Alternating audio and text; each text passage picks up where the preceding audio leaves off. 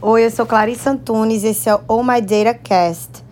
Eu estou fazendo uma pausa dramática nos meus podcasts sobre estratégia de comunicação omnichannel para falar com vocês sobre o impacto da pandemia nos hábitos de consumo. Eu tenho alguns dados muito relevantes aqui para vocês observarem, tanto para a execução das suas atividades profissionais, quanto se você tem uma empresa, se você presta algum serviço ou vende algum produto, você vai poder observar isso para otimizar o que você faz. Né? De repente tudo mudou, os hábitos mudaram, as pessoas precisam manter um isolamento social para preservar a sua saúde e essa necessidade de ficar em casa faz com que a gente busque formas de se adaptar.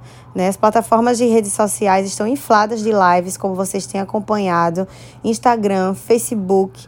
YouTube, até mesmo o LinkedIn já oferece esse recurso. E muitas dessas lives, elas têm um cunho social, né? Os artistas, eles promovem shows ao vivo, transmissões ao vivo, onde eles arrecadam fundos para ajudar as pessoas, né? alimentos, doações de todos os tipos. E as empresas também estão se preocupando com isso. A exemplo da Reserva, que dedicou uma das suas fábricas para a produção de máscaras para doação, e a L'Oréal, que produziu 750 toneladas ou mais de álcool em gel para doação também. E esse desejo das pessoas e das empresas de fazer mais pelo mundo ao seu redor, com outra perspectiva de vida e comportamento, tem sido uma constante. O Google e o Facebook anunciaram que os seus funcionários eles estão com produtividade acima da média por conta do trabalho em home office e devem continuar dessa forma até janeiro de 2021, pelo menos. E eles se preparam para inserir o home office como uma prática cotidiana, porque tem dado muito certo. O trabalho remoto tem se mostrado absurdamente eficaz na otimização da produtividade das empresas e das pessoas. Né? Eu, por exemplo, agora estou em home office por tempo indeterminado eu estou executando as minhas atividades profissionais, inclusive com pessoa que trabalha comigo direto de Portugal, e a gente não tem nenhum prejuízo disso. A gente consegue usar as ferramentas que a internet dispõe, como por exemplo o Google Hangouts, que agora está gratuito até julho por enquanto, e a gente consegue se reunir, realizar videoconferências, fazer os planejamentos online. Os, as pessoas que trabalham na minha empresa estão de forma remota em suas casas e a gente consegue é, fazer com que tudo funcione perfeitamente. O trabalho com digital também promove muito isso, mas caso você não tenha ainda essa adaptação ao digital, essa familiaridade, você pode migrar, né? Agora é a hora. E é só você pesquisar sobre como fazer isso na internet que você vai encontrar muitas respostas. O caminho ele já está todo desenhado, as pessoas estão se adaptando cada dia mais. Uma recente pesquisa da Nielsen feita em março, mostrou que 40% dos usuários ativos no digital agora são novos usuários, ou seja, pessoas que nunca acessaram a internet. Eles agora estão realizando compras e navegação no geral, né? Consumindo os conteúdos de aprendizados, que são o e-learning, esses conteúdos digitais que, por exemplo, instituições e universidades estão disponibilizando agora para aproximar as pessoas, né? Desses conteúdos que eles, que eles oferecem de forma gratuita ou paga. Então, uma vez que você tem experiência, é muito mais fácil que você migre para o digital, que você se aproxime dessa instituição, que você consuma outros conteúdos deles, porque você já teve essa, essa primeira experiência, né? Tanto o grupo de risco quanto as pessoas que já tinham o hábito de acessar o ambiente digital estão passando mais tempo online. Ou seja, nós estamos vivendo uma revolução tecnológica que muito provavelmente aconteceria em cinco anos, em dois meses. Inclusive, essa semana eu estava conversando com um amigo e ele me contou que a empresa que ele trabalha estava testando novos produtos e recursos no Vale do Silício para serem implementados com previsão de dois anos. E eles vão lançar esses produtos e recursos agora por conta da busca crescente das pessoas. Os números do mais recente relatório da Compre Confi, que é uma empresa de inteligência de mercado com foco no e-commerce, identificou que no primeiro trimestre do ano, o varejo digital faturou 20,4 bilhões, ou seja, 26,7% mais que no mesmo período do ano passado.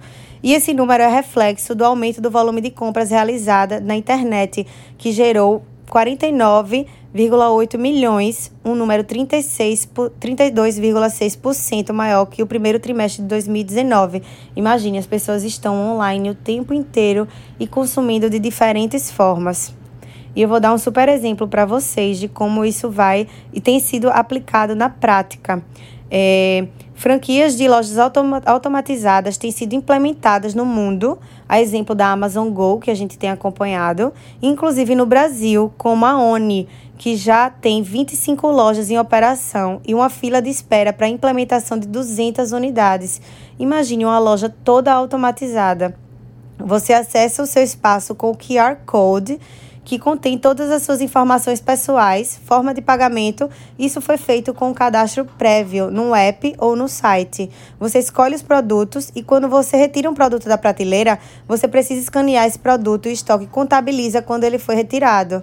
Ou seja, é tudo automaticamente. A loja é 100% monitorada. E essa inteligência de dados para entender o comportamento das pessoas de hoje, né? O que, é que elas estão sentindo, como é que elas estão reagindo a determinado produto, se estão consumindo mais, faz com que as empresas se aproximem das pessoas, né? A aproximação da marca com o consumidor.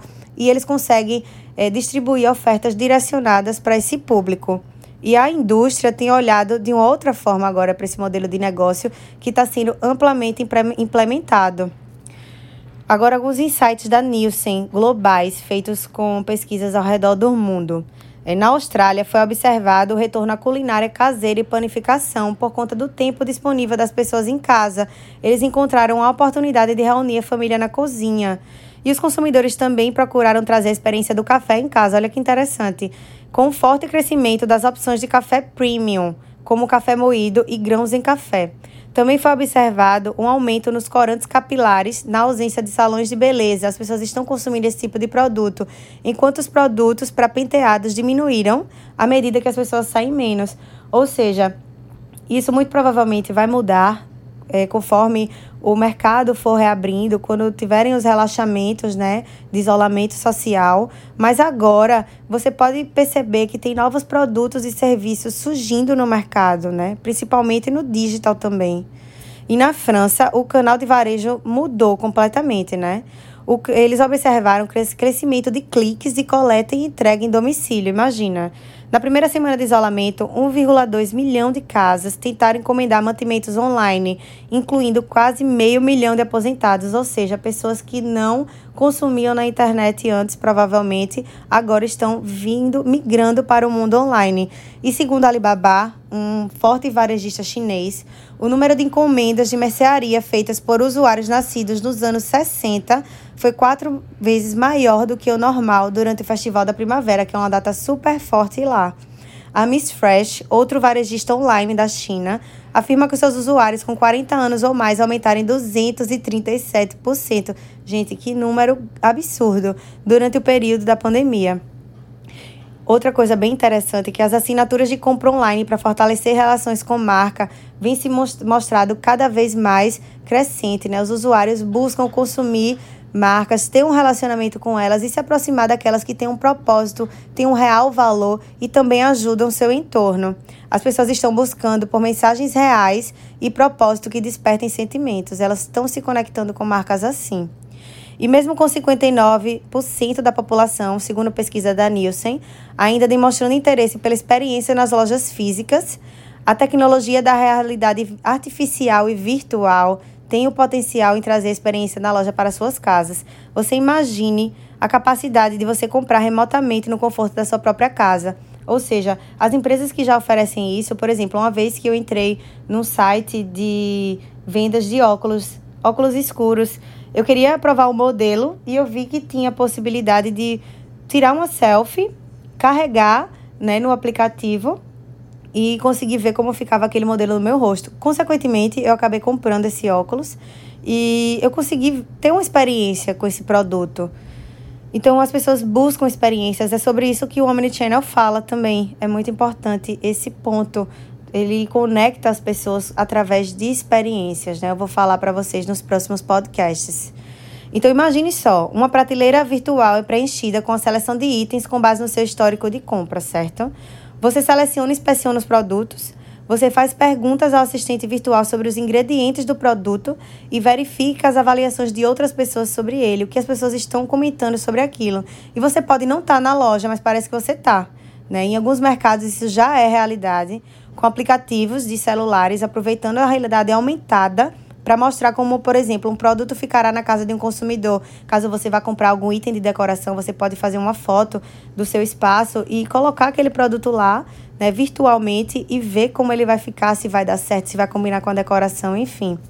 A gente está vendo cada vez mais exemplos de como a realidade virtual e aumentada pode ser usada no varejo, tanto por assistentes virtuais como por esse recurso, como a gente consegue fazer os experimentos como se tivesse na loja física, né? Por exemplo, o setor de beleza na Coreia é muito forte e as marcas e varejistas estão aproveitando essa tecnologia para aprimorar a experiência do usuário, permitindo que eles testem e experimentem produtos virtualmente. É, em tempos de pandemia, a higiene é uma grande preocupação. Então, os consumidores eles estão menos preparados para experimentar fisicamente os produtos e aí é que a realidade aumentada entra para replicar experiências sem as implicações para a saúde. Alguns dados da Nielsen mostram que mais da metade, ou seja, 51% dos consumidores globais estão dispostos a experimentar assistentes virtuais para avaliar produtos e serviços. Com os consumidores incapazes de visitar fisicamente as lojas, eles estão procurando um entretenimento alternativo, experiências de compras. As empresas que podem alavancar essa criação de um assistente virtual, eles podem ter a resposta para experiências de realidade aumentada imersivas, né? É uma imersão que a pessoa faz e transforma o engajamento e as compras consequentemente. Aí que entra a aproximação dos assistentes virtuais, detectando reações e entendendo os sentimentos das pessoas. É muito louco isso, né? Quando você interage com a máquina, entre aspas, ela consegue entender o seu sentimento com a capacidade cognitiva, o machine learning, para aproximar você desse atendimento, para conseguir se conectar com você. Então a tecnologia ela começa a ser BFF do homem. Eh, os e-commerces promovem cada vez mais relações dependentes, eh, promovendo uma experiência completa de todas as formas, a experiência 360 que a gente fala, né? Eu espero que tenha sido construtivo para vocês, que vocês consigam implementar inovações no negócio de vocês, na forma como vocês trabalham e acompanhe os próximos episódios do Oh My Data Cast.